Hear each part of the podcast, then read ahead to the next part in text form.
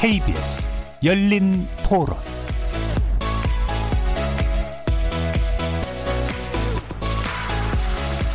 안녕하십니까. KBS 열린 토론 정준희입니다. KBS 열린 토론 매주 월요일은 정치의 재구성으로 만납니다. 사이로 총선이 오늘로 꼭 30일 앞으로 다가왔습니다. 여야 각 당은 막바지 공천 작업에 속도를 내고 있는데 군데군데 잡음도 없지 않죠. 미래통합당의 경우 비교적 성공적인 물갈이를 주도하는 듯했던 김영호 공관위원장이 사심 공천 논란을 책임지고 전격 사퇴했고요. 김용호 위원장의 역할을 대신할 것으로 전망되던 김종인 전 민주당 비례대표의 선대위원장 영입도 불발되면서 총선 가도에 적신호가 커졌습니다. 비례연합정당의 참여를 결정한 민주당 역시 갈 길이 멀긴 마찬가지인데요. 정의당, 민생당 등의 통합 이끌어낼지 또 몸집 불리기 위한 의원 파견을 두고 제기되는 비판에 어떻게 대응할지 실로 과제가 많습니다. 한편 코로나19가 세계적 대유행 국면으로 접어들면서 경제 침체 우려가 커지자 재난 기본소득을 비롯한 현금성 지원책을 고려해야 한다는 주장이 여당을 중심으로 제기되고 있습니다. 이어지는 2부에서는 추경과 재난 기본소득 도입 관련 이슈 짚어보겠습니다. KBS 열린 토론은 여러분들이 주인공입니다. 문자로 참여하실 분은 9730으로 의견 남겨주십시오. 단문은 50원, 장문은 100원에 정보 이용료가 붙습니다. KBS 모바일 콩, 트위터 계정 KBS 오픈 그리고 유튜브를 통해서도 무료로 참여하실 수 있습니다. 시민 논객 여러분의 날카로운 의견과 뜨거운 참여 기다리겠습니다. KBS 열린 토론 지금부터 출발하겠습니다. 살아 있습니다. 토론이 살아 있습니다. 살아있는 토론, KBS 열린 토론. 토론은 라디오가 진짜입니다. 진짜 토론. KBS 열린 토론.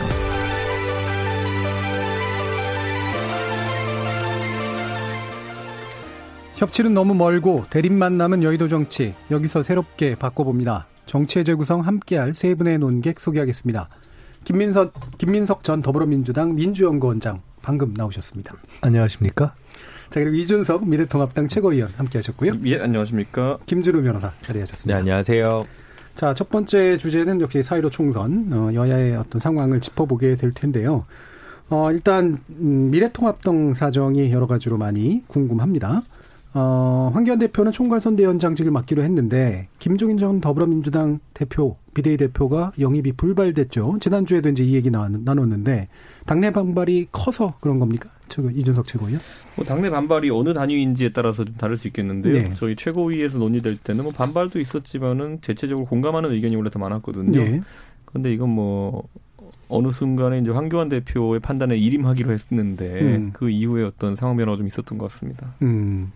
황교안 대표의 일임된 것, 이 부분에서 일단 뭐 아니 근데 저는 음. 오늘 아침 회의 갈 때까지도 저는 당연히 김종인 장관이랑 얘기하면서 이거 예. 뭐 되는 거 말고의 문제가 아니라 음. 오시면 이것 좀 해달라고 저랑 그렇죠. 같이 전화 통하고 이랬었거든요. 예. 그래서 저도 약간 좀 본의 아니게 가짜 뉴스를 생각하신 당황하게 되었습니다. 저도. 예. 예. 지난 주에도 이제 이분이 뭔가 이렇게 확실하게 결정권을 가지 않으면 들어오지 들어 네. 힘들 거다라고 얘기를 했는데 그 부분에서 또 뭔가가 있었는지는 잘 모르겠어요. 어, 김준우 변호사는 어떻게 보셨어요? 지금 뭐 김종인 전 대표의 지금 여러 가지 발언들도 물론 있었습니다만. 저는 그 태용호 전 공사 예. 공천권 관련해서 시시비비를 좀 붙이시는 게 그렇죠.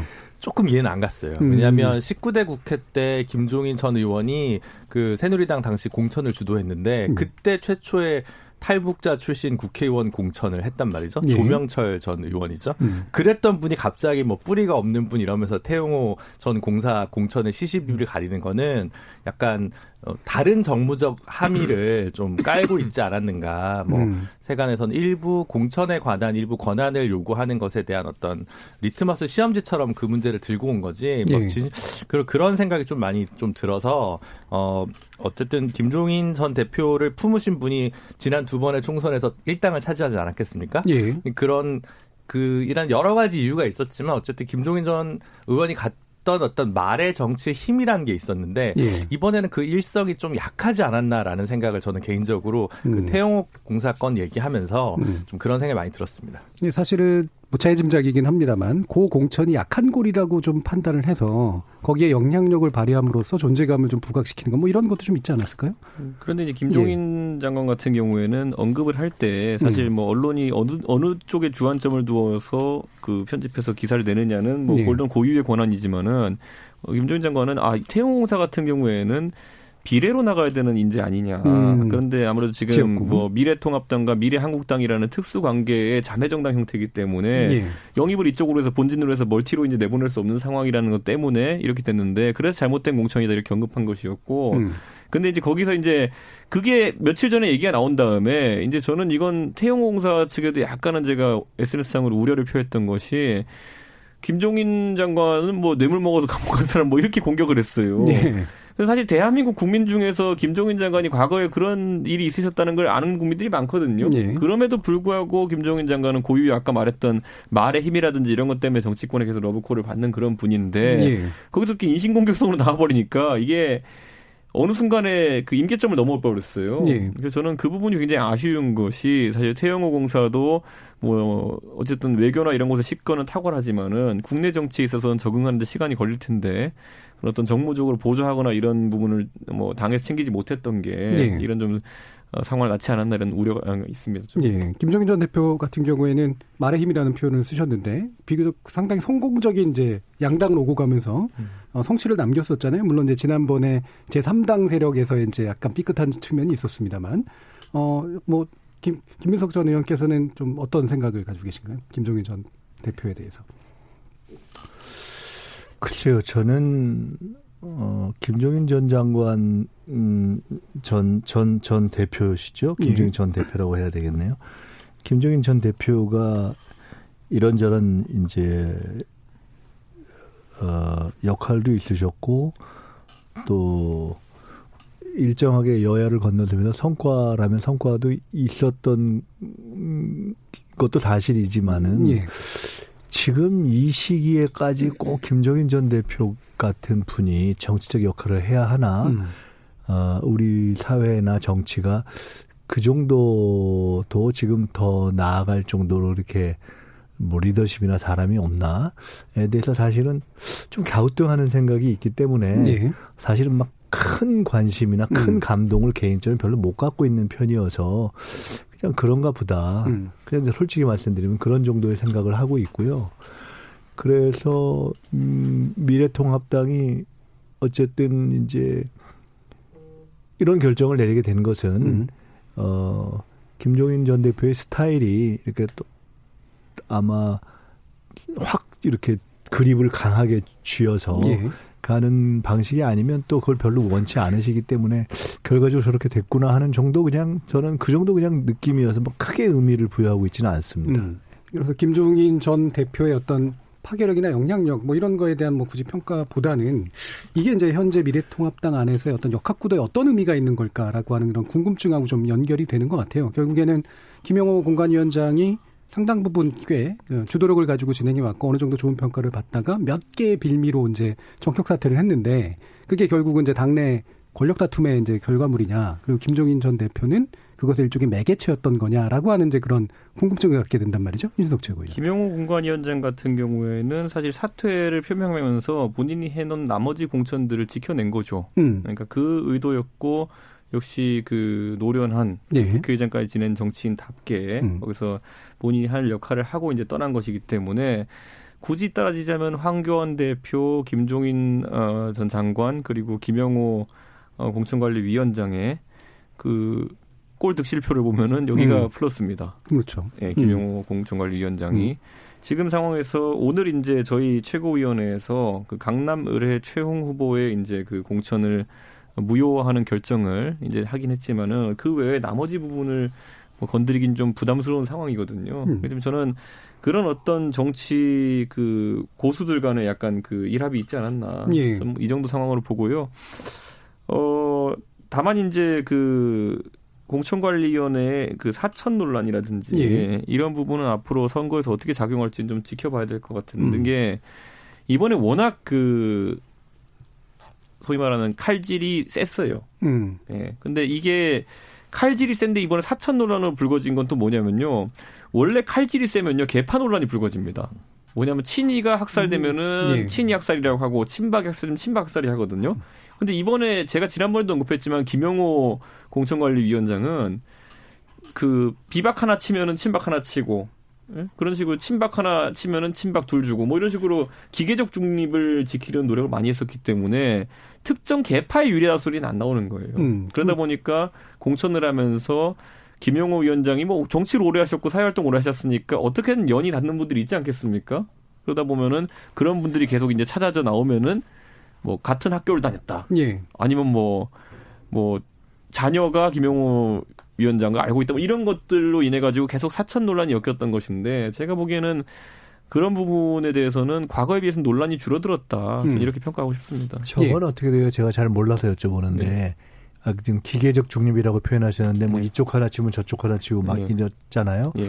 근데 친 거 말고 이제 어떻게 꼽느냐가 또 중요하잖아요. 그렇죠. 예. 누구를 그 자리에 집어 넣느냐에 있어서는 어떻게 평가를 하나요, 내부적으로? 내부적으로는 사실 우리가 전통적으로는 득표력이라는 걸 지역 단위로 보지 않습니까? 그러니까 이게 가끔 이런 경우가 있어요. 그러니까 여기에는 이 사람을 놓고 여기엔 이 사람을 놓고 여기엔 이 사람을 놓으면은 각각각 이길 것이다라는 전략으로 그게 이제 지역 방어식으로 이제 공천을 짜는 경우가 있고 아니면 벨트를 짜고 팀을 짠다는 이야기가 나오지 않습니까? 네. 그런데 이번에는 확실히 지금 공관위에서는 벨트를 짜고 팀을 짜고 컨셉을 잡는 형태로 공천을 진행했다. 음. 그래서 이게 지역별로 굉장히 잡음이 많은 건 사실입니다. 음. 왜냐하면 지역 주민이 보기에는 개개 단위에서 보면은 아니 저 사람도 내가 얼굴도 많이 보고 있기 때문에 저 사람을 넣으면 무조건 이길 것 같은데 왜 이 사람을 넣었지? 라는 반발이 나오는 형태의 공천이기 때문에 이건 앞으로 그 좀 공관위에서 어, 표현이 적절할지 모르겠습니다만 결과에 책임을 져야 될 부분도 있을 것이다. 예, 죄송해요. 한 예. 가지만 더. 그러면 그 지역으로 봐서는 조금 의외일 수도 있지만 전체로 봐서는 컨셉이 있는 공천이었다 이렇게 보시는 거네요. 저희가 봤을 때 뭐죠? 그 컨셉은 뭔가요? 자, 우선 보면 통계치로 네. 보통 나오는 부분이 있어가지고 이번에 나온 말이 미래통합당이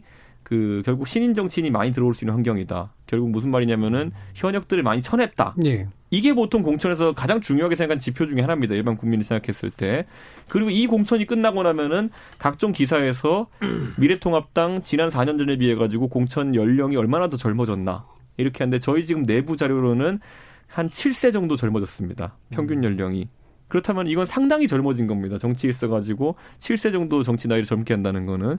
근데 이런 정도의 성과가 이제 통계치로 나타나는 것을 기대했을 것인데 그게 이제 전체적인 상승 효과를 얼마나 가져올지는 음. 그거는 아까 말했듯이 공관위원들도 전혀 경험해보지 못한 영역인 게 우리나라의 지금까지 공천은 보통 일반적으로 특히 민주당 같은 경우에는 상향식 공천을 하겠다고 원칙을 잡았기 때문에 개별 지역구에서 누가 당원들의 지지를 그리고 극성 지지자들의 많이 뭐 열성 지지자들의 지지를 많이 받느냐 요걸 평가잣대로 삼았던 것이거든요. 예. 그러니까 저는 이 컨셉이 완전 달랐다 이렇게 보는 것이고요. 저도 솔직히 마음이 지도부로서 두근두근합니다. 음. 이게 좋은 결과를 낳을지 나쁜 결과를 음. 또 굳이 말하자면 아까 7살 8살 정도 젊은 후보들이 공천됐다고 하는데 지역에서 나오는 우려는 예를 들어 그럼 30대나 40대 초반의 후보들이 공천된 곳들이 덜어 있는데 그분들이 총선에서 결과가 좋으면 다행이지만 결과 좋지 않았을 때 꾸준히 그 지역 관리를 할 수 있는 경제적 기반이나 네. 아니면 지역사회 기반이 있느냐 뭐 이런 모든 비판을 김영호 의장이 모르고 했을 리가 없다는 겁니다. 그거는. 음. 그러니까 저는 그건 컨셉 대결이기 때문에 한번 결과를 봐야 될 것 같습니다. 예.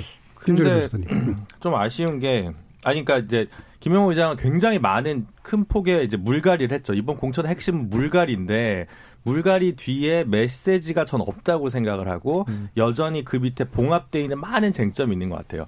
어, 비례를 제외하면 아무리 지역구 관리를 열심히 해도 누가 공천될지 알 수 없는 곳이 강남 가불병입니다. 보수 정당한테는.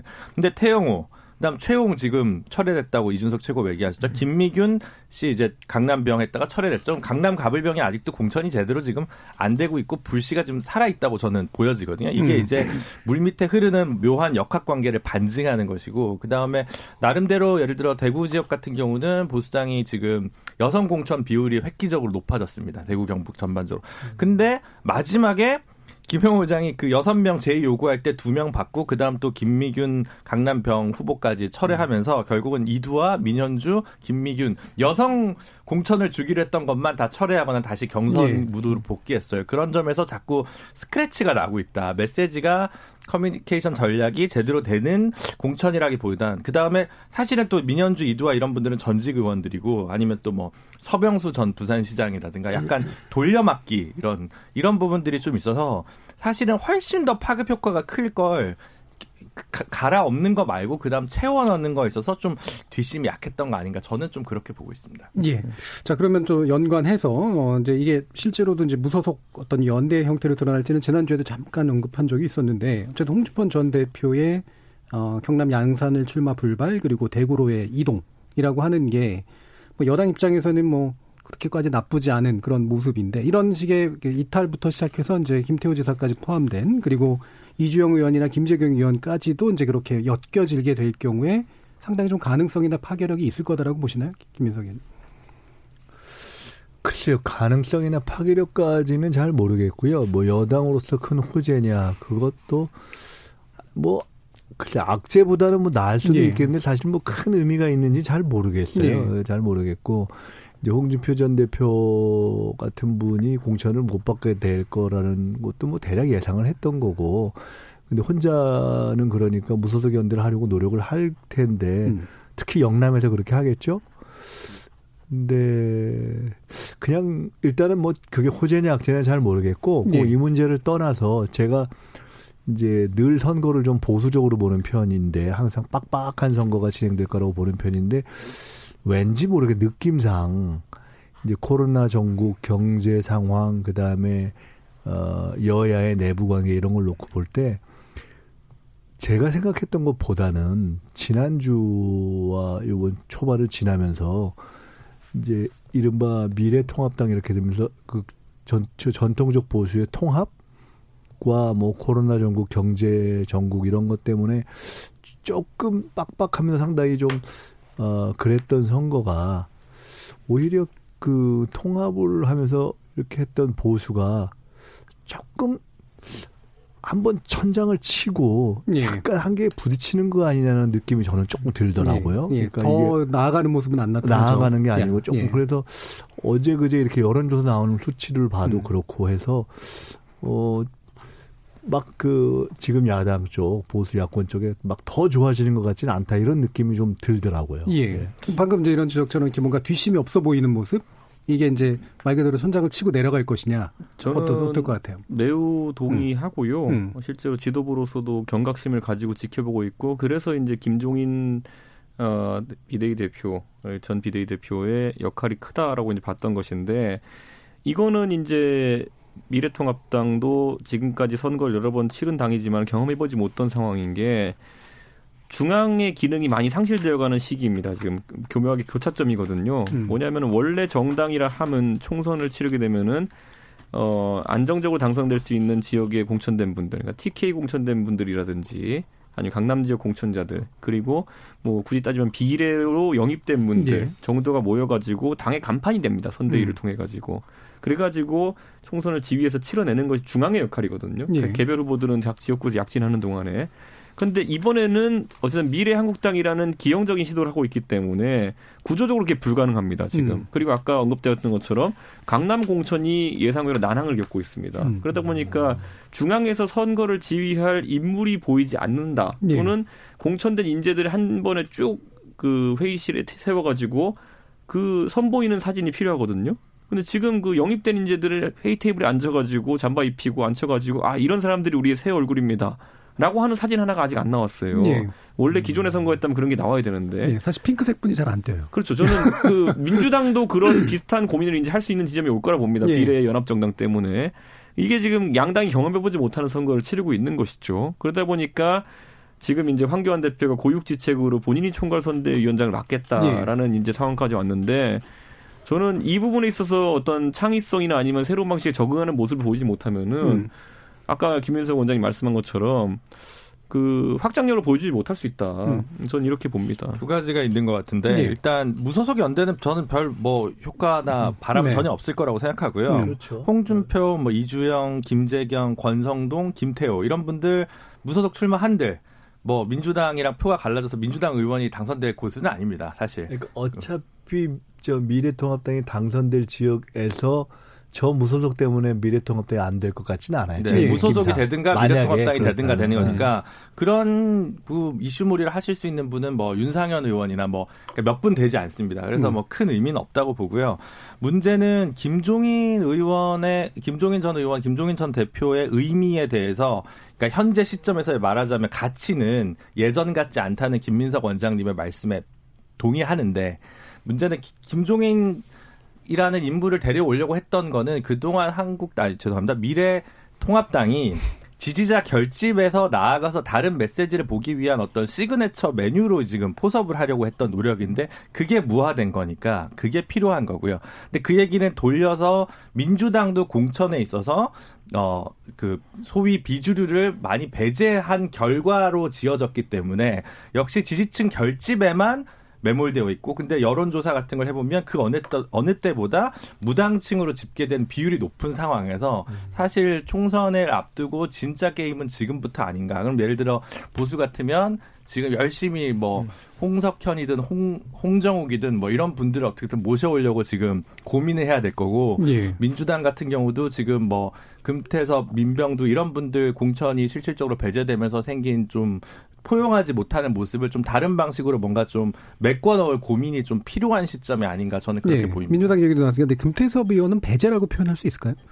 저는 음. 그 그게 이제 민주당 지지층에서는 어쨌든 적법한 경선을 거쳐서 한 당심의 그 반영 그리고 상대적으로 금태섭 의원이 지역구 관리를 좀 소홀히 했다라고 하는 어떤 평가에 예. 이제 착종된 것이라고 분석을 하시는데 뭐 그거 사실일 수도 있다고 생각합니다. 하지만 반대 편에서 당선되신 강선우 후보가 그럼 그 지역구에 올매불망 그 천착했던 분이냐 하면 그건 또 아닌 것 같고요. 예. 그 다음 두 번째로 이쯤 논란이 됐으면 조금 다양성, 그러니까 10명, 뭐 20명 안쪽에 있는 소수 정당이 아니라 100명, 120석, 130석 있는 집권을 하고 있는 그리고 중도층까지 포괄해야 되는 정당이라고 한다면 그 정도는 단수 공천으로 정리할 수도 있었던 정무적 판단이 음, 가능하지 않았냐. 안 시켰어야 된다. 네, 네. 그 음. 정도도 충분히 가능한 절차가 있었던 것이고 그런 정도의 정무 감각이 좀 오히려 아쉽지 않나라는 생각이 아니, 듭니다. 저는 예. 제가 민주당 경선 방식을 보면서 이제 저는 금태섭 의원의 결과를 보고 상당히 놀랐던 것이 그 당원과 그리고 그 일반, 일반 국민 음. 투표에서 음. 비슷한 결과가 나왔다는 걸 예. 보고 제 상식에서는 좀안 맞는 부분이 있어가지고 민주당 경선의 룰을 대가서 깊, 게 봤더니만은 뭐 김민석 의원님이 제일 잘 아시겠지만은 그 일반 국민 여론조사라고 알려진 부분이 사실은 민주, 민주당 지지층과 무당층을 대상으로 해가지고 그렇죠. 선거인단을 모집하는 방식이더라고요. 예. 선거인단을 아니, 아니, 그렇진 않아요. 아, 그럼 네. 포집을 할 때 아예 그냥 네. 민주당 지지층과 한국당 지지라고 빠지는 거겠죠. 음. 권리당원 외에 음. 일반 국민의 경우에는 여쭤볼 때 음. 어느 당을 지지하십니까 해서 민주당을 지지하는 분들과 중도층을 하죠. 왜냐하면 아니 미래통합당을 지지하는 사람을 갖고 그러니까 그게 그러니까 반대 무당층이라고 표현되는 부분이 있는 거죠. 예. 네. 그러니까 제가 거기서 이제 느꼈던 게 뭐냐면은 금태섭 의원 같은 경우가 그 일반 국민 여론조사에서 사실 당원과 거의 비슷하게, 나왔다는 거는 네. 저는 그 방식의 여론조사, 국민 경선 여론조사에서는 확장성을 보는 애초에 그 메뉴가 아니었구나. 왜냐하면 아까 말했듯이 민주당과 무당층 정도로 집계된 분들에 대해 가지고 사실 금태섭 의원에게 물어봤으니 당에서 미운 털이 바뀌었다고 수많이 지도부가 인증해준 금태섭 후보가 상당히 그 한 한 달여의 기간 동안 내상을 많이 입었구나라는 정도를 느꼈거든요, 저는. 네, 근데, 근데 그건 네. 사실 전통적인 논쟁이 음. 있는 영역이에요. 네. 이제 일반 국민에게 여론조사를 어떻게 해야 중도층을 음. 잡을 수 있느냐인데 우리가 거의 10년, 20년째 논쟁을 그렇죠. 하는 부분이죠. 네. 그런데 타당, 특히나 상대당을 지지하는 것이 명료한 분들을 놓고 우리 후보를 선택하는데 조사의 근거로 쓰는 건 사실은 어렵죠. 이게 현실적으로도 그렇죠. 예. 어렵고 정치적으로도 어려워서 역투표를 하니까 최대한 음. 할수 있는 게 우리 당 지지하는 분들 아니면 당 지지가 없다 하는 분까지 갈 수밖에 아마 그거는 아니 저 미래통합당이 일반 여론조사 한다고 해도 그 이상 하기 어려울 텐데요. 아, 저희도 그렇게 돼 그러니까. 있는데 네. 제가 이야기가 뭐냐면은 그 금태섭 후보 같은 경우에는 인증이 아예 박혀버렸어요. 지도부와 어느 정도 좀 아까 말했듯이 그 처음에 단수인데도 경선을 시킨다든지 그걸 또 경선을 하면서 한 달 정도 이제 있는 기간 동안에 계속 한 두 명, 세 명 정도 대상이 바뀌어가면서 뭐 그곳에 지도부가 신경을 쓰는 것 같은 모양새로 비춰진다든지 저는 이런 모습이 네. 왜냐면 이런 거예요. 예전에 제가 몇 번 비유했지만은 유승민 의원도 박근혜 대통령이 공천을 안 주려는 의도가 있었다 좀 봐요. 그랬을 때 처음에 나왔던 게 뭐냐면은 유승민은 배신자다 담론이 처음 나왔죠. 근데 그래도 안 되니까 두 번째로 나온 게 뭐냐면은 가가지고 그 당시에 진박 인증을 해요. 예. 이 사람은 진박이고 이 사람은 아니다 이런 인증을 해요. 그 수많은 장치를 둬가지고 해도 경선 여론조사 예비로 돌려보니까 잘 안 나오니까 그 다음에 다리를 한번 더 부러뜨립니다. 가가지고 그 이제 무조건 공천 자르라고 해요. 예. 그러니까 결국 도장 들고 튀고 그러니까 이게 뭐냐면은 사실 그 굉장히 그러니까 박근혜 대통령이 어쨌든 그 당시 새누리당에서 절대적 위치를 봤을 때 이 사람은 아니야, 아니야, 아니야라는 걸 한 세 번 정도 심어준 절차가 있었기 때문에 그게 그렇게 됐다고 좀 보는 거거든요. 예. 그러니까 예. 저는 제가 그냥 외부에서 금태섭 의원을 네, 바라볼 네, 때도 보면은 네. 예, 예. 여기는 조국 수호에 대한 부분을 잣대로 삼을 수밖에 없는 그런 상황을 만들어냈고 뭐, 뭐 몇달 전으로 돌려보면은 민주당은 지지층을 거의 총동원해서 조국 수호 전선을 뛰었던 당이에요. 그러니까 저는 거기서 가르마를 튼것 자체가 저는 굉장히 금태섭 의원에게 예, 불리했다고 뭐 봅니다. 그렇게 볼 수도 있는데 일단 너무 좀 건너뛰는 얘기가 돼서 간단하게 예, 예. 짚을게요. 금태섭 의원 문제가 이제 상당히 금태섭 의원이 첫째는 검찰 개혁이 이슈로 했던 전국에서 다른 의견을 낸 거잖아요. 네. 근데 그 외에 많은 분야에서 또 자기 독특한 자기 고유한 목소리를 내서 평가를 받았던 네. 분이에요.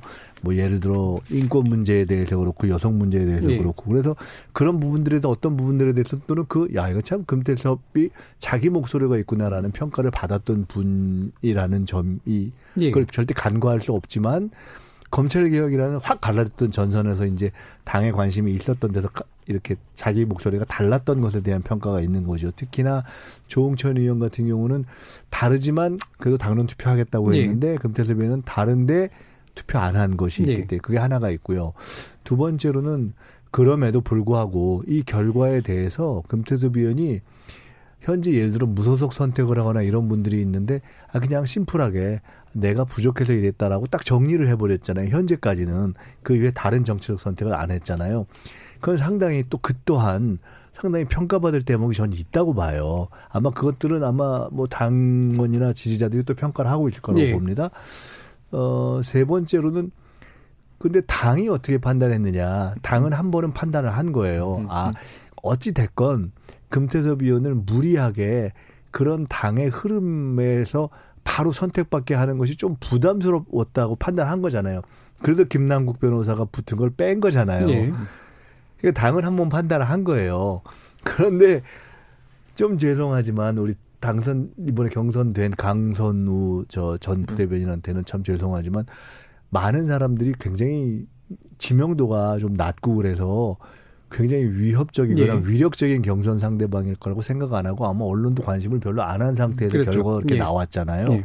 근데 보니까 그 결과에서 당원이 아닌 일반 중도층을 포함한 데서도 상당한 차이가 났 는지 아닌지 모르지만 그런 얘기가 돌더라고요. 그러니까 차이 여부를 떠나서 어쨌든 두 개 다 이겼다는 예. 거예요. 그러니까 아 이게 참 그게 간단하게 해석할 문제가 아니구나 하는 예. 생각은 들더라고요. 그래서 저는 제가 정치를 하면서 저도 이제 우리 정치하는 사람들이 항상 바라보는 지점이 있잖아요. 그러니까 본선을 바라보느냐 경선을 바라보느냐에 따라서 특정 사안에 대한 정치적 메시지가 달라질 수가 있어요. 물론 제 소신대로 이야기하는 게 아주 좋지만은 어쨌든 선거를 앞두고는 메시지 컨트롤들 다 하는데 네. 이렇게 만약에 지금 이런 경선 결과가 나왔다면 아까 말했듯이 인지도의 차이도 좀 있고 현역 의원이 아니냐의 차이도 있었는데 이런 결과가 나오면은 앞으로 저는 그냥 뭐 개개인은 굉장히 좀 경선을 바라보고 정치를 하는 모양새가 나오지 않을까. 음. 저는 이런 생각을 좀 하게 됩니다. 왜냐하면 그 미국 같은 실제로 그렇게 안 하나요? 경선을 바라보고?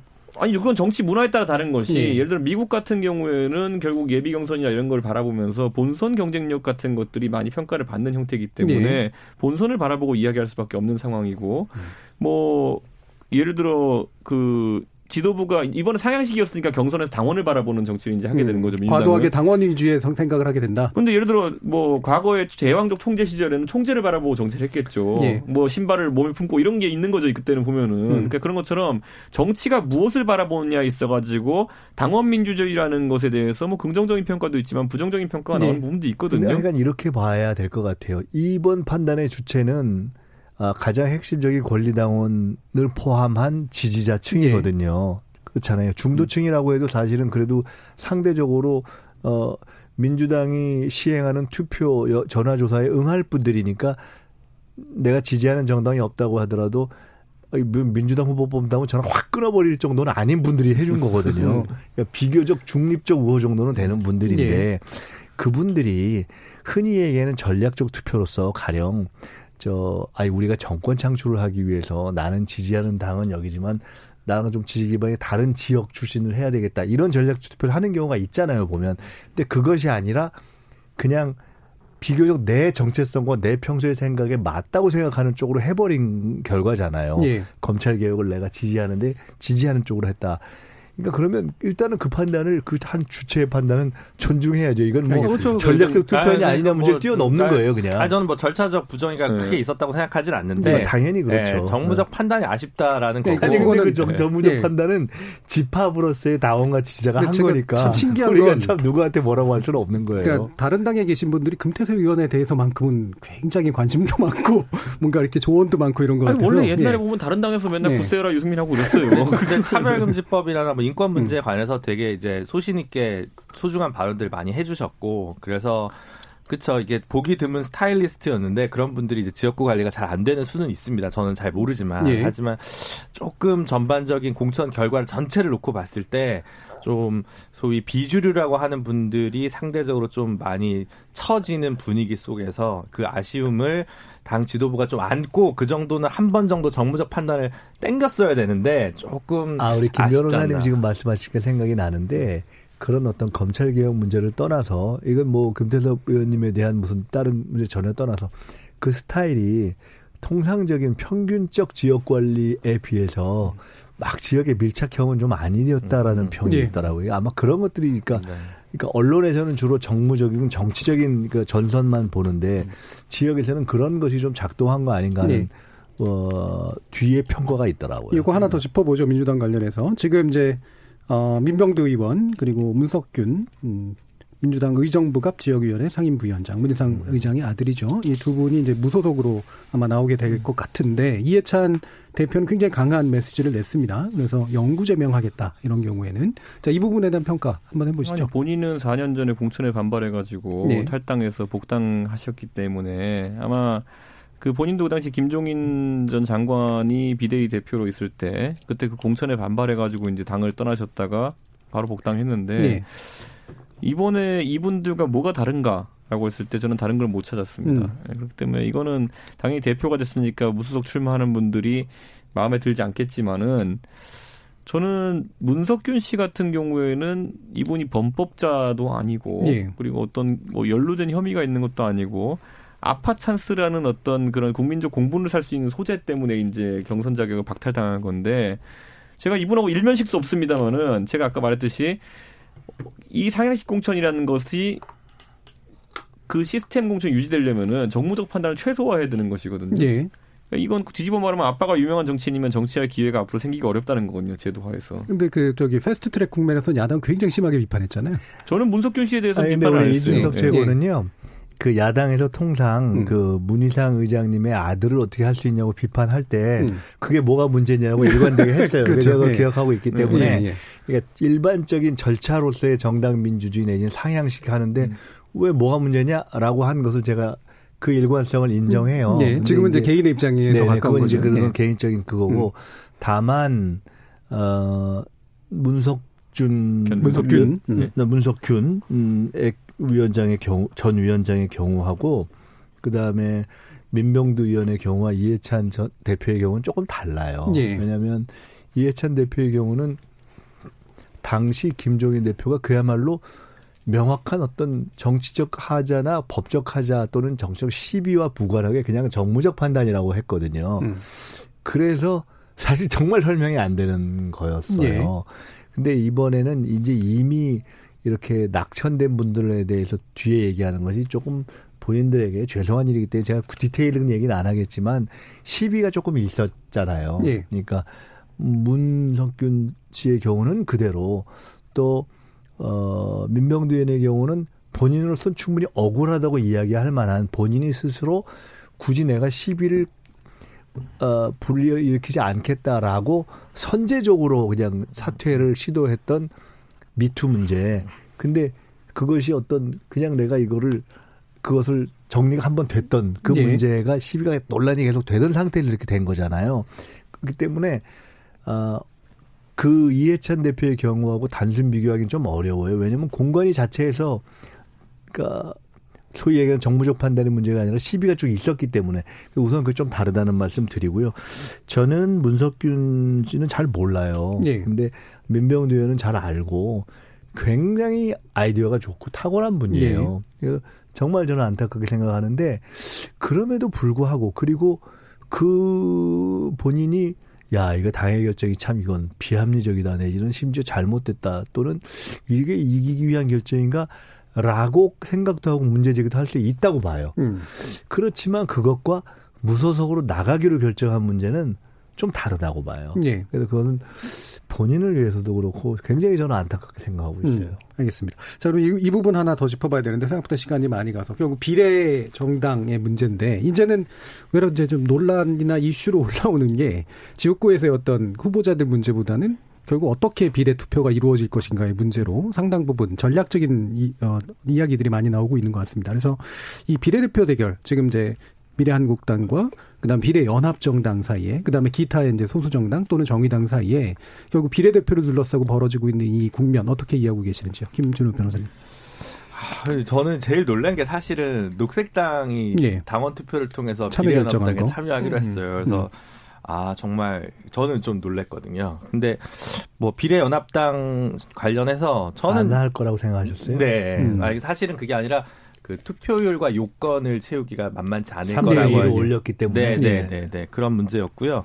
어, 비례연합당은 제가 생각하는 어, 선거연합정당에는 여전히 좀 미달한다고 생각합니다. 네. 근데 저는 여전히 이렇게 옳은 게 뭐냐를 따지는 걸 보면 정치인이 되지 못하는 이유가 딱 있는 것 같습니다. 아니, 좋은 정치인 되시면 빨리 차악이 뭔지 현실에 필요한 게 뭔지 빨리빨리 기민하게 선택하고 기동적으로 움직이는 게 어떻게 보면 현실 정치인들의 덕목이 아닌가 싶고 저는 그래서 여기에 대해서는 딱히 그렇게 강하게 할 말은 없는데 어, 앞으로 오히려 공직선거법이 그래서 이번 선거 이후에 어떤 방식으로 변형될 건가 연동형이 더 될 건가 아니면 오히려 병립형으로 돌아가고 비례 의석이 늘어나는 방식이 될 건가 뭐 여러 가지 경우의 수들이 열려 있다고 생각하는데 그게 어쨌든 이번 선거 결과에 따라서 달라질 테니까 음, 좀 계속 흥미롭게 지켜보고 있고요. 그래서 어, 갖고 있던 예상은 어떻게 보면 여러 가지가 저는 틀렸지만 어쨌든 조금이라도 한국 정치가 발전되는데 이번 비례 이 모든 다양한 정당의 등장이 예. 어떻게 기록될까에 대해서 사무실 지금 궁금한 음, 입장입니다. 제가 한 가지만 더 이제 질문을 드리면 이제 정의당이 아마도 불참할 가능성이 좀 높아 보이는데 네네. 그러면 이제 그 득표를 상당히 좀 이렇게 높이기 위한 노력을 해야 되는데 이제 비례 후보에 대한 지금 논란들이 나왔잖아요. 네네. 예, 이 부분은 또 어떻게 봐요, 보고 계시나요? 비례 어 비, 일단 그 민, 한국당이 이렇게 비례 정당을 따로 만들 미래통합당이 비례통당을 따로 만들기로 한 순간 이미 정의당이 원래 이 제도가 예정했던 것보다 그렇죠. 적은 예. 의석수를 가지게 된 거기 때문에 이건 음. 민주당이 비례정당 창당에 도모하느냐 마냐 상관없이 예. 정의당의 예. 의석수 축소는 예상 의석수 축소는 이미 기정 사실인 거라고 음. 생각을 하고요. 예. 두 번째로는 어 훨씬 정의당에 대해서는 우리 국민들이 더욱 더 높은 도덕적 기준. 수준을 요구하고 있다. 음. 지지는 그만큼 해주지 않으면서 음. 아까 뭐 김종인 뭐 음. 그 극단적으로 얘기하면 뭐 예를 들어 비례를 아마 받을 거로 보이는 김홍걸 음. 후보 같은 경우도 예전에 네. 뭐 뇌물죄 문제가 있지 않았습니까? 네. 그에 비하면 사실 지금 논란되는 거는 도덕적이나 법적 하자 수준은 훨씬 낮아요. 현직 국회의원도 지금 한 열 몇 분, 거의 열 몇 분이 지금 음주운전 경력이 있는 분들이 음. 현역 네. 국회의원을 있는데 그 사유로 이제 그 비례대표 6번인 부분이 이제 낙마되지 않았습니까? 그래서 훨씬 소수 정당은 여러모로 참 혹은 진보 정당은 하기가 참 어렵다. 실제로 정의당이 못 견디고 있는 상태라서 그런가요? 아니면 외부 압력이 그만큼 세서 그런 건가요? 그쵸 지금 지지율이나 예. 아니면 예. 선거제도의 변경 그리고 비례정당들의 창당에 따라서 예상 의석수가 축소될 것으로 예. 보이는 상황에서 이 리스크를 최소화하고 싶은 음. 당의 그 고민이 이제 곁들여져서 결국 6번 후보의 사태로 이어진 게 아닌가 싶습니다. 저는 예. 근데 이번에 결국 비례연합정당이라고 하는 시도 자체가 굉장히 안타까운 것이 차라리 저는 그 미래통합당의 그 자매정당 또는 위서정당에 해당하는 미래한국당에 대항하기 위한 시도라면은 비례민주당을 만들었어야 된다. 저는 이렇게 보는 그 지난주에도 한 얘기죠. 지금 예. 뭐 정봉주 의원이 비슷한 시도를 하고 있긴 예. 하지만은 어쨌든 그렇게 만들었어야 되는 것이 그것이 위성 정당이든 아니면 뭐 일시적으로 존재하는 정당이든 대한민국 정당법 2조는 그 책임 정치에 대해서 언급을 하고 있습니다. 예. 그러니까 정책에 대해서 책임을 져야 된다라는 것이거든요. 저는 근데 오늘 제가 회의에서 짬뽕당이라는 언급을 했지만은 아까 참여하기로 결정한 민주당과 녹색당의 정강 정책을 제가 딱 두 개를 놓고 비교하니까 이 둘은 그 미래통합당이 싫어요 정도는 굉장히 강하게 결합돼 있는데 그 나머지 정책에 있어 가지고는 거의 뭐 저희와도 저희보다도 더 멀리 떨어져 있습니다. 녹색당 예. 같은 경우에는 예를 들어 민주당은 주 52시간 근로제를 하자고 하고 있고 정의당은 주 30, 아니 그 녹색당은 주 35시간 하자고 하고 있어요. 예.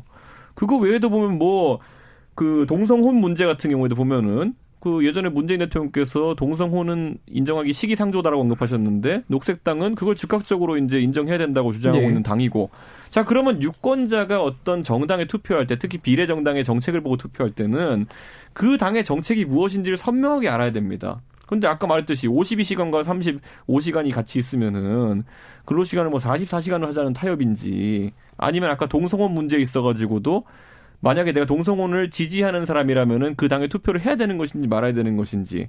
그러니까 그 모호성이 더해졌어요. 예. 그러니까 저는 차라리 그 민주당이 제도상의 불리함 때문에 우리와 정강 정책이 아주 일치하는 그냥 비례 위성 정당을 만들다겠다 했으면은 나중에 합당을 하거나 이렇게 한다 해도 유권자에 대한 배신이나 이렇게 받아들일 경우는 없는데 예. 지금 유권자 같은 경우에는 앞번호까지는 굉장히 진보적 성향이나 진보적 아젠다를 많이 추구하는 정당들이고 뒤에 일곱 명이라는 사람들은 상당히 대중화돼 있고 수권 정당화 되어 있는 정당의 후보들이라는 거죠. 예. 이게 하나의 표로 두 가지 가치를 실현한다는 게 쉬운 일이 아닙니다. 예. 그렇기 이거는 앞으로 이거는 좀 길이 길이 좀 얘기가 남을 것 같습니다. 저는. 알겠습니다. 김, 어, 김민석 의원까지 얘기 듣죠. 글쎄요. 근데 지난번부터 뭐 말씀했지만 보는 관점이 다르잖아요. 예. 그러니까 애초부터 저희는 무슨 위성 정당 이런 거 만들 생각이 없었고 지금은 무리하게 위성정당을 만들어서 미래통합당의 의석을 이제 변칙적으로 많이 가져가는 것을 막자 하는 추진이 예. 생긴 것이고 기왕에 원래 갖고 있던 생각에서 소수 정당이 진출하는 것을 길을 열자 하는 것이기 때문에 뭐 아, 이게 뭐, 뭐 처음부터 아주 딱 좋았던 길로 간 건 아니지만 우회로를 거쳤는데 뭐 잘하면은 결과는 그렇게 비슷하게 갈 수도 예. 있었겠다. 아까 우리 김 변호사님 이제 아쉬워했던 정의당이 같이 참여했으면 더 이 퍼즐이 완성적이 됐을 텐데 그렇게 안 돼서 좀 그렇긴 하지만은 저는 뭐 녹색당 또 뭐 민생 어, 민중당 참여하는데요.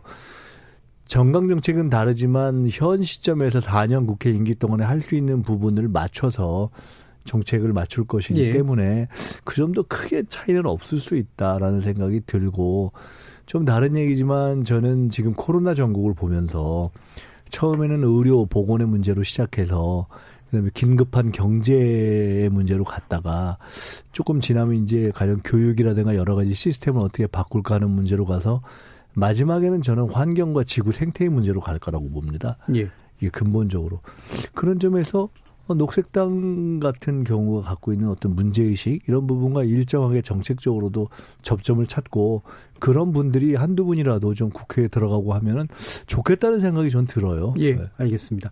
어, 뭐 지난주에 이어서 이 비례 정당 문제 논의할 때 요번에는 좀 전방 위주로 한번 해볼 거 그랬더니 또 여전히 원칙과 기준 위주로 네. 얘기가 좀 된 것 같습니다. 다음번에 또 더 뭐 좀 더 다른 얘기가 나올 거라고 생각을 하고요. 어, 그러면 지금까지 청취자들이 보내주신 의견 들어보고 가는 게 좋을 것 같습니다. 정희진 문자 캐스터. 네, 지금까지 청취자 여러분이 보내주신 문자들 소개합니다. 먼저 콩 아이디 2904님, 태영호 공사도 대한민국 국민이잖아요. 북한의 자유민주주의가 이런 것이다. 비밀투표와 인권이 이런 것이다. 라는 걸 보여줄 수도 있는 기회였는데, 왜 취소시키는지 아쉽습니다. 콩 아이디 1967님, 저는 김종인 전 대표를 좋아하지는 않지만 그분이 미래통합당으로 갔다면 중도 확장성이 컸을 겁니다. 지금의 미래통합당이 그분을 못 담을 그릇이라서 안타깝습니다. 콩 아이디 2904님, 바른말하다 철퇴 맞은 금태섭 의원 같은 분이라면 미래통합당으로 모셔와서 지역구 후보로 공천 주는 건 어떨까요? 유튜브 청취자 파랑새님, 금태섭 의원 공천 탈락. 당의 정체성과 맞지 않아 당원들이 참여하고 지역구 관리는 국민들이 참여해서 거의 같은 비율로 압도적으로 패한 것인데 거기다가 무슨 다른 의미를 붙이십니까? 다양한 의견은 존중해야 하지만 토론 후 결정된 당론을 무시하고 딴소리를 하는 건 다양성이라고 볼 수 없을 것 같습니다. 콩 아이디 K73719709님. 중도층을 포용하자? 그런 말 하지 맙시다. 무당층을 포용한다는 말이라면 받아들이는데 중도층은 이미 보수, 진보와 다르지 않습니다. 거대 두 정당이 답이 없어 중도로 있는데 뭘 포용합니까? 중도층은 이미 하나의 정당처럼 존재하는 단체입니다 해주셨고요. 콩 아이디 1632님. 황교안 대표는 김영호 위원장을 끝까지 믿었어야 한다고 봅니다. 황 대표 자신에게 맞는 공천을 김 위원장이 해주었으면 한 것 같아요. 황교안 대표, 리더십이 부족해 보이고 뚝심과 노련한 경험이 없어 보입니다. 라고 보내주셨네요. 네, KBS 열린 토론. 이 시간은 영상으로도 생중계하고 있습니다. 유튜브에 들어가셔서 KBS 일라디오 또는 KBS 열린 토론을 검색하시면 지금 바로 토론하는 모습 보실 수 있습니다. 방송을 듣고 계신 여러분이 시민 농객입니다. 계속해서 청취자 여러분들의 날카로운 시선과 의견 보내주세요. 지금까지 문자캐스터 정희진이었습니다.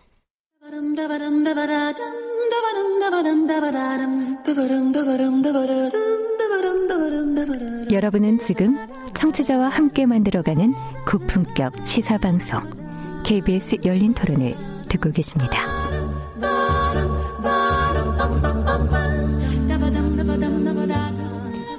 KBS 열린 토론 월요일 코너 정치의 재구성 함께하고 있습니다. 김준우 변호사, 이준석 미래통합당 최고위원, 김민석 전 더불어민주당 민주연구원장 이렇게 세 분과 함께하고 있는데요. 어, 이제는 이제 재난 기본소득 관련된 이야기를 좀 해보죠. 지난번에 이제 말미에 잠깐 또 언급이 나오기도 했었는데요. 이게 이제 용어 가지고도 얘기가 많습니다. 이제 이걸 기본소득 개념으로 봐야 되는 것이냐, 아니면 이제 긴급 생활지원금 같은 정도의 의미로 봐야 되는 것이냐라고 하는 건데, 그 전에 일단 그 재정적인 어떤 받침이 된 이제 추경 문제 먼저 간단히 얘기하고 이제 뒤로 가도록 하죠. 일단 이제 현재 야당은 이제 현금 살포라는 비판이라고 이제 일단은 얘기를 하고 있는 건데 이 부분은 이준석 최고위원께 여쭤야 될 것 같네요. 뭐 현금 살포라는 용어를 쓰는 분도 있고 아니면 음. 여기서 이제 좀 더 타겟팅을 해야 된다. 예. 그러니까 결국 소득 하위층이라든지 소득 하위층이 단순히 분위로 나눌 것이 아니라 코로나 사태로 인해 가지고 특정 직군들이나 아니면 특정 지역에서 피해가 집중된 경향이 있거든요. 그것을 좀 더 세분화해야 된다라는 주장을 하고 있는 것이고 실질적으로 코로나 환자 수는 그리고 경제 타격은 대구 경북 지역이 가장 크게 받고 예. 있지만은 또 이제 추경이라는 것은 그런 것을 많이 반영하지 못한 상태에서 또 이제 편성된 것도 있거든요. 예. 그래서 저희는 그런 부분에 대해 가지고 하는 거지 뭐 금액이 작고 크고의 문제는 아니다. 예. 오히려 이제 처음에 이제 51조 그, 그 재난 기본소득 얘기가 나왔을 때 김경우 음. 지사의 처음 언급으로 저희 언급이라는 거는 사실 그것보다 더 구체적으로 뭐 1인당 100만 원보다 더 구체적으로 피해를 입으시는 분들, 네. 자영업자분들이나 이런 분들이 입는 피해라는 거는 사업체당 지금 100만 원 단위가 아닐 수도 있어요. 그런 것들 좀 가려 가지고 지원할 수 있다면은 오히려 단위별로 100만 원 이상의 지원이 가도 좋다. 음. 뭐 그런 입장이기 때문에 뭐 지금 선거 국면이라서 이게 좀 심도 있게 논의되지 못하는 네. 걸뭐 여당이나 야당이나 다 국민들에게 죄송하게 생각하겠지만은 결국엔 뭔가를 넣었을 땐 효과가 나야 되는 것이 재정입니다. 예. 그런 측면에서 그냥 단순히 행정적 편의를 바탕으로 해서 기본소득 형태다, 100만 원이다라고 하는 것은 다소 정의롭지 못한 부분도 있다 이 정도 생각하시면 예, 될것 그러면 일단 추경의 규모 자체가 문제가 아니라 예. 좀더 약간 전통적인 문제로 가는 것 같아요. 선별성이 좀 명확해야 된다라는 원래 이제 보수당 그렇죠. 쪽이 예. 가지고 있는 입장이잖아요. 그럼 2차 추경이라든가 이런 것 자체는 큰 문제는 아니라고 보시는 겁니다. 저는 이 상황에서 추경을 뭐 음. 추경 자체를 올곧이 반대하는 것은 전혀 예. 의미가 없다. 음. 왜냐하면 저희가 하자는 다른 대책들도 결국 추경에 해당하는 부분들이 있기 때문에 다만 이제 저희 당에서 꾸준히 이제 지도부가 언급하고 있는 것은 감세에 대한 부분이거든요. 예, 예. 결국엔 재난 상황에 있어가지고 경기 하강이 문제가 되는 것인데 음. 경기 하강에 대처하는 방식으로 예를 들어 미국의 트럼프 대통령 같은 경우에는 소득세 완전 면세 같은 경우를 언급했어요. 예. 근데 원래 미국은 소득세 완전 면제가 굉장히 먹힙니다. 음. 소득세 징수율이 높기 때문에. 근데 우리나라 같은 경우는 잘 아시지만은 예.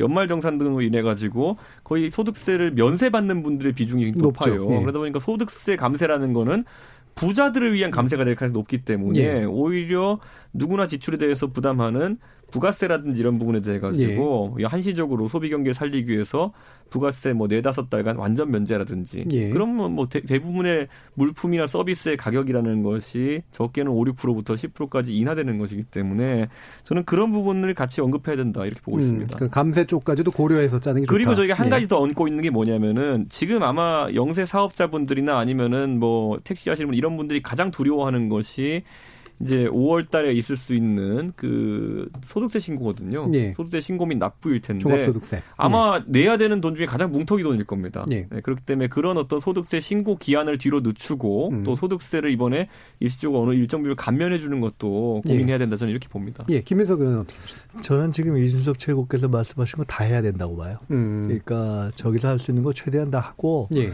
그 다음에 중산 내지는 중상층까지에 해당하는 그 지금 저는 원래 기본소득은 아니라고 보면서 계속 예. 긴급 생활지원 음. 뭐 표현을 극복소득이라고 음. 하든 재난소득이라고 하든 이거 1인당 50만 원이 됐든 100만 원이 됐든 다 해야 된다고 봅니다. 그러니까 음, 일단 현금성 예. 지원, 감세, 아 그걸 포함 필요하면 기금 신설 어, 그걸 다 할 수 있는 추경 그것이 뭐 20조든 30조든 해야 된다고 봅니다. 예. 지금 방역에 필요한 비용으로 설정한 한 5조 10조 그다음에 저희가 지난번에 계산했던 대략 한 소득 6분이 한 월 평균 한 350만 원 플러스 마이너스 되는 음. 부분들에 대한 50만 원 지원하면 한 10조. 어 그리고 지금 말씀하신 그 각종 그 면세 감세 혜택까지를 포함해서 하면 사실 저는 지금 30조 정도 추경하는 것이 맞다고 봐요. 예. 그러니까 지금 박용만 상임의장이 40조 얘기를 했는데요. 지금 소위 얘기하는 new normal, 뭐 새로운 정상 이런 걸 뛰어넘어서 new, new, 새로운 처음 상황이거든요. 그러니까 지금 뭐 몽땅 새로운 상황이에요. 그리고 상황이 급반전, 급상승하고 있기 때문에 미국도 금리 인상하고, 음. 그 다음에 현금성 살포, 현금 살, 살, 살포라고까지 표현할 수 있는 네. 그러니까 helicopter money 정책이라고 네. 할수 있는 현금 지원 이런 부분은 이미 이 이전 경제 위기 단계에 다 양적 완화로 했던 건데 네. 그런 기본 양적 완화 정책이 필요했던 상황이 재현되는 것 플러스 코로나 상황이 왔기 때문에 예. 저는 결국은 해야 할 모든 상황에 대한 대책을 필요로 하는 예. 30년대 대공황 그다음에 2000년 이후 금융위기 때 했던 모든 정책 플러스 알파로 가는 것이 불가피하고 저는 늦추고 찔끔찔끔 가면 결국 다 두들겨맞게만 하고 다 못 막는다고 봅니다. 그래서 결국 할 수 있는 걸 최대한 해야 된다고 보는 게 제 입장이기 예. 때문에 거기에 지금 말씀하신 어, 감세 면세 필요한 부분 다 해야 된다고 뭐 유예도 해야 된다고 봐요. 그리고 직군에 대한 얘기를 지난번에 저희가 다른 자리에서 한번 예, 논의해 봤어요. 예, 근데 예. 저는 현재 우리 그 인프라가요. 데이터 인프라가 충분히 현재 건보 관련 데이터를 쓰면 예. 소득으로 잘라서 할 수 있는 걸 제가 확인해 봤습니다. 할 수 있고 음. 직군을 쪼개서 하는 건 너무 어렵다. 현실적으로. 음. 그리고 너무나 많은 대부분의 직군이 두들겨 맞았기 때문에 저는 지금은 직군으로 쪼개는 것보다는 어느 정도 소득으로 해서 잘라서 음. 다 하는 게 맞는 것 같다는 근데 생각을 그때 제가 있습니다. 이제 그때 놓았던 논의를 다시 예. 한번 그냥 조금만 간단히 설명하면은 결국에 제가 직군이 필요하다고 했던 거는 이 상황에서 코로나 상황에서 소비는 다들 줄었죠. 나가질 않으니까. 근데 소득이 줄은 분들은 직군별로 명확하게 다릅니다. 예를 들어 직군은 자영업이라든지 공무원이라든지 아니면 봉급 생활 하시는 네. 분들 같은 경우에는 일부 수당 같은 경우에 변화가 있을 수 있겠으나 뭐 해고의 상황에까지 이르지 않는 경우에는 기본급은 크게 변하지 않은 경우가 있거든요. 네. 그럼 그분들에게 가는 지원과 예를 들어 자영업이나 아니면 택시 하시는 분들 같은 경우에는 제가 택시 미터기를 볼줄 알잖아요. 보면은 제가 그 가스 충전소 가서 보면요. 아, 하루에 10만 원 찍히시는 분들도 있어요. 아, 그게 산학금이 18만 원 이런데 그러면은 그분들에 대해서는 어떻게 지원할까가 직군별로도 이루어져야 되는 것인데 단순 소득 지표만으로 보기에는 아까 말했듯이 그 소득이 감소하지 않은 분들도 있으세요. 그러니까 저는 네. 이걸 아까 제가 간략하게 정의로움의 문제가 될 수도 있다고 표현했는데 일부에게는 재난 상황에서 4인 가족 기준으로 뭐 400만 원의 추가 소득이 생기는 상황이 되고 어떤 분들은 본인의 손해를 벌충하지도 못할 정도의 미약한 지원이 되고 예. 이런 상황이 발생하면 또 다른 문제가 될수 그 있기 때문에 좀 그걸 나눠야 된다는 우리 거죠. 우리 이준석 최고위님과 저의 얘기를 생산적으로 예. 그리고 긍정적으로 이제 한다면은 저는 저희 얘기에서 상당 부분을 수용하거든요. 예. 근데 이제 저의 직군으로 가든 것보다 소득으로 가자는 얘기는 직군을 어떠 어떠 어떠한 직군을 하자라는 그러니까 positive 관점에서 직군을 플러스하는 방식은 너무 어렵다. 음. 그렇기 때문에 소득으로 일정하게 하고 음. 거기서 불필요한 직군을 빼면 되는 거예요. 음. 직군 내지는 일정한 그룹이 있어요. 예. 아주 안정적 수입이 있는 예. 부분이라든가 공무원 음. 등등 말씀하셨잖아요. 그러나 안정적 수입이 있는 부분조차도 가령 어르신들이 평소에 가는 경로당을 못 간다. 또는 애들의 보육을 당장 해결이 안 된다 하는 부분으로 추가적 수입이 생, 아, 추가적 소요가 생기는 부분이 네. 있어요. 그런 부분은 커버해 줄 수밖에 없는 거예요. 예. 그렇기 때문에 어느 정도 그런 부분은 직군에 있어서도 아주 꼭 필요한 부분만 제외하는 것으로 되지 않나 하는 생각이 들고요. 예. 그 다음에 그 중에서 예를 들어 지금 택시 하는 분들 예를 드셨잖아요. 네. 저는 일정하게 다 현금성 지원을 하는 거 외에 추가적 지원이 불가피한 부분이 있어요. 직군에 따라서 음.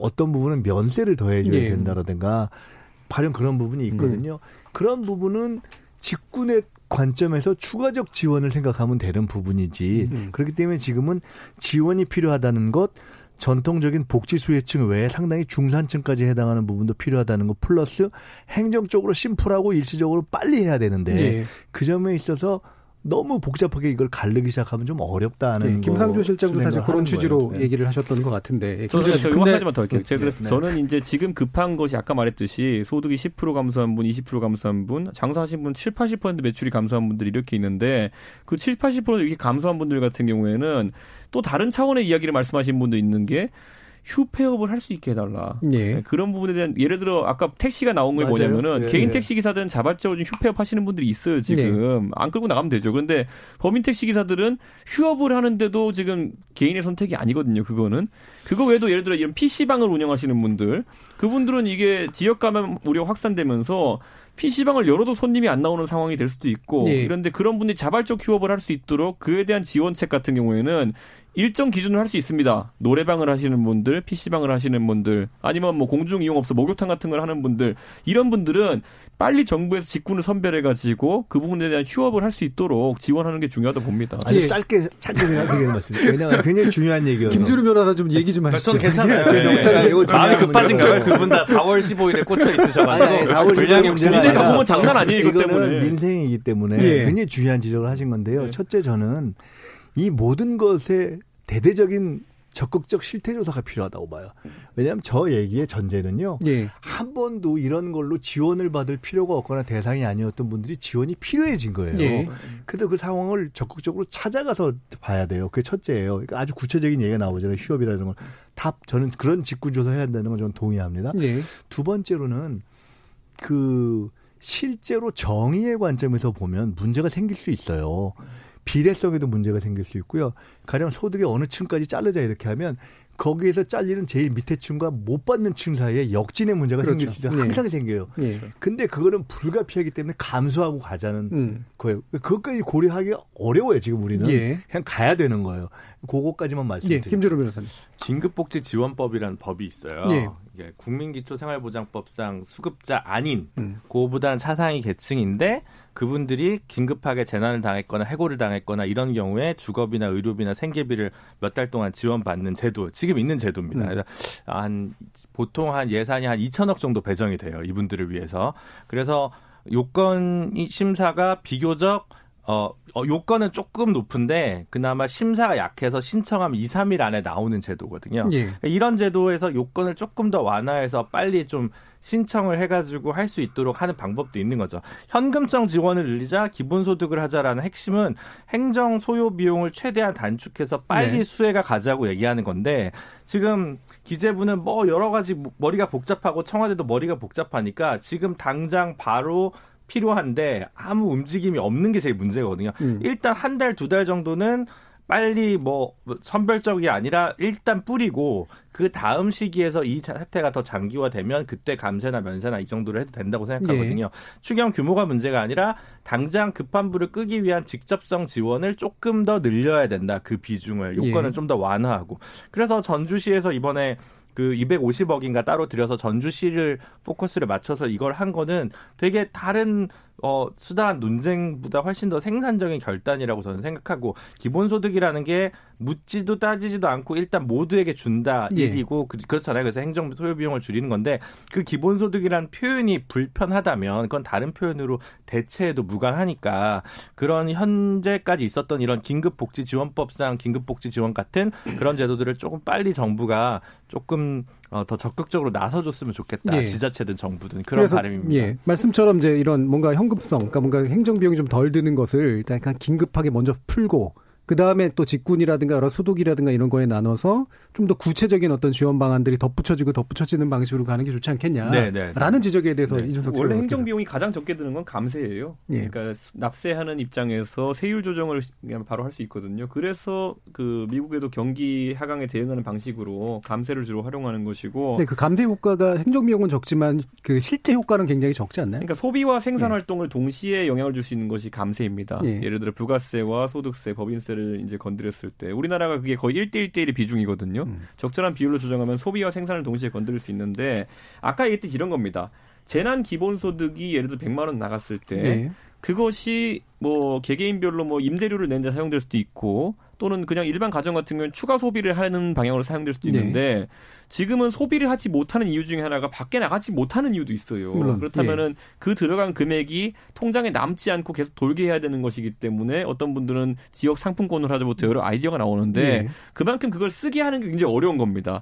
지금 이제 그 노인분들에게 기초노령연금이 이제 들어가게 돼 있는데 20만 원, 30만 원 이렇게 1인당 지급되는 비용 중에 추가 소비에 활용되는 금액이 얼마냐를 이제 조사해 보면은 가구당 9천 원에서 만 원 정도가 추가 소비가 진행되거든요. 그러니까 네. 우리나라 사람들이 한계 소비 성향이 낮은 편이에요. 음. 그러니까 돈을 이렇게 막, 막 쓰면서 살아온 민족이 아니기 때문에. 쟁여두려고 한다는 거죠. 근데 네. 이게 그게 소비 활성화에 그렇게까지 도움이 되느냐 아니면 감세를 통해 가지고 애초에 국가가 걷어가는 돈을 줄이는 것이 오히려 행정 비용이 적고 경기 부양 효과가 있느냐 여기에 대해서는 예. 저는 감세가 좀 더 영향이 있는 부분이 있다 봅니다. 근데 감세라는 건 어쨌든 소득이 있는 곳에 과세가 있는 것이고 음. 지금 소득이 없는데 무슨 그렇죠. 지금 과세 면세할 단계가 아닌 것 같다라는 게 1번이고 그래서 긴, 덜 긴급하다라고 아니 저는 그래서 아까 제가 얘기한 것처럼 네. 그 아주 그러니까 소득이 네. 매출이 네. 80% 이렇게 감소한 직구는 직접 지원해야죠 거기는. 그리고 두 네. 번째로는 네. 지금 전주에서 발표한 것도 3개월 동안 체크카드에 돈이 있는데 그 안에 안 쓰면 이게 사라진다는 거거든요. 예. 그래서 소비를 진작시키기 위한 걸로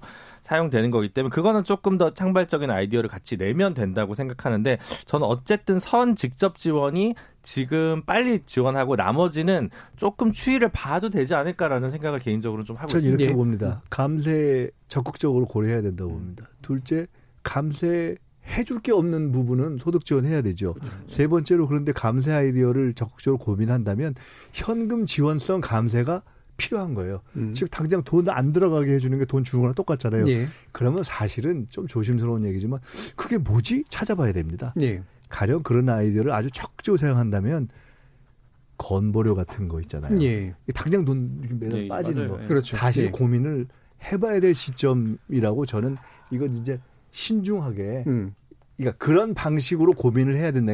본질은 현금 지원이 필요하다는 거예요. 음. 그래서 감세를 해줄 게 없는 것이 아니라 현금 지원성을 본질로 하면서 그 방법을 찾아서 여러 가지 대안을 고민해 보자. 네, 현금을 직접 주건 현금 효과를 내는 어떤 다른 방식을 채택하건. 그 김민성 예. 원장이 말한 것 중에 건강보험도 굉장히 중요한 게 예. 저희가 지난번에도 한번 언급했지만 메르스 때 보면은 국가적 재난 상황이 발생하고 오히려 병원 가는 걸 많은 사람이 두려워하다 보니까 메르스 끝나고 나니까 2015년에 20조 원 정도 건강보험이 흑자가 났어요. 음. 그러면 저는 그 돈이 이번에도 상당 부분이 이제 남을 것이라 보는데 그러면 그것을 의료인을 지원하는데도 일정 부분 쓰여야겠지만은 예. 애초에 원천 징수하는 액수 자체를 일시적으로 낮추는 것도 하나의 네. 방법이다. 왜냐하면 그거야말로 아까 말했듯이 모든 근로자라면 모든 뭐 지역 가입자라면 부담하는 부분 굉장히 솔깃합니다. 많이 나가기 때문에 유예가 저는 유예를 해야 된다고 생각하고 그게 전격적인 결단이 있어야 된다 봅니다. 예, 지금. 예. 김재룡 변호사님. 근데 저는 음. 아직은 조금 유보적인 것 그 같아요. 그러니까 예, 네. 세금 tax cut을 통해서 아주 신중하게 그냥 음. 그런 발상이 필요하다고 예, 얘기한 예, 거니까. 예. 그러니까 지금 어쨌든 금융 정책도 지금 동반돼야 될 시점이잖아요. 연준이 지금 금리 내렸고 오늘 한국은행도 금리를 예. 내렸습니다. 그래서 이런 지금 금리를 통한 또 부양 효과나 기대하는 효과들이 있거든요. 그래서 저는 지금은 total package보다는 아직은 step by step인 것 같아서 그게 지금 김민석 의원님이나 이준석 최고위원 두 분과 저는 좀 의견이 좀 다른 것 같기는 해요. 그래서 예. 오히려 저는 여전히 취약계층에 관한 부분이 더 중요하다고 생각을 하고 나머지는 지원 부분이 현재 나와 있는 추경에서는 어느 정도 좀 커버되는 부분도 있기 때문에 음. 취약계층에 대한 직접적 지원 정책이 부족하다라는 거에 저는 여전히 포커스가 좀 맞춰져 있고 그 다음 거는 조금 더 상황을 좀 봤으면 좋겠다는 생각이 김 변호사님이 여야를 떠나서 우리 이준호 최고나 저보다 상대적으로 현장 감이 예. 죄송하지만 조금 적으신 거 아닌가라는 생각이 하나가 있고 예. 두 번째로는 아, 너무 안정적이에요. 이게 아니 그러니까 너무 조금 더 두고 보자는 게 시간을 두고 보자는 겁니까? 네. 아니면 어떤 방법을 좀 더 두고 보자는 겁니까? 뭐 둘 다입니다. 아직 수기되지 않은 것 같아서 예. 지금 아, 전체적인 야당 너무 옛날 여당 같으셔. 야당이 아니, 지금 예. 여당에 대해서 최대한 협조적으로 갈 수 있는 부분은 뭐냐면요. 예. 만약에 이번 추경이나 이런 부분이 있어가지고 정부가 재정을 심하게 낭비하려고 하는 기미가 보였다 그러면 저희가 지적을 예. 많이 할 텐데 이번엔 뭐 재난소득에 대한 부분 아까 말했던 기본소득에 대한 부분도 기재부에서 홍남기 부총리가 곡간을 아주 세게 걸어 잠그고 있어요. 음. 그렇기 때문에 저는 그런 부분에 있어서는 아직까지 뭐 그런 어떤 방, 반대를 위한 반대를 할 상황은 야당이 아니기 때문에 예. 뭐 아까 김 원장이 말한 것처럼 결국에는 아이디어고 원칙론이 어떻게 흘러가냐에 따라 가지고 금액은 문제가 아니다 이렇게 예. 언급하는 게 저희 당의 김용태 의원도 50조, 51조라는 기본소득의 금액이 문제가 아니다. 오히려 몰아가지고 더 지원이 필요한 건 더 줘야 될 수도 있는 것이고. 예. 근데 이 미래통합당 안에 그게 한 목소리인가요, 그게? 뭐 좀 정신 있는 분들은 더 아니 저는 황교안 네. 대표가 지난번에 아니 무슨 저 네. 이재웅 아니 어떤 기업인이 얘기했던 재난 기본소득 뭐 이 정도 발사가 나와야 되는 거 아니야? 전 대표. 라고 네. 말씀을 하셨던 네.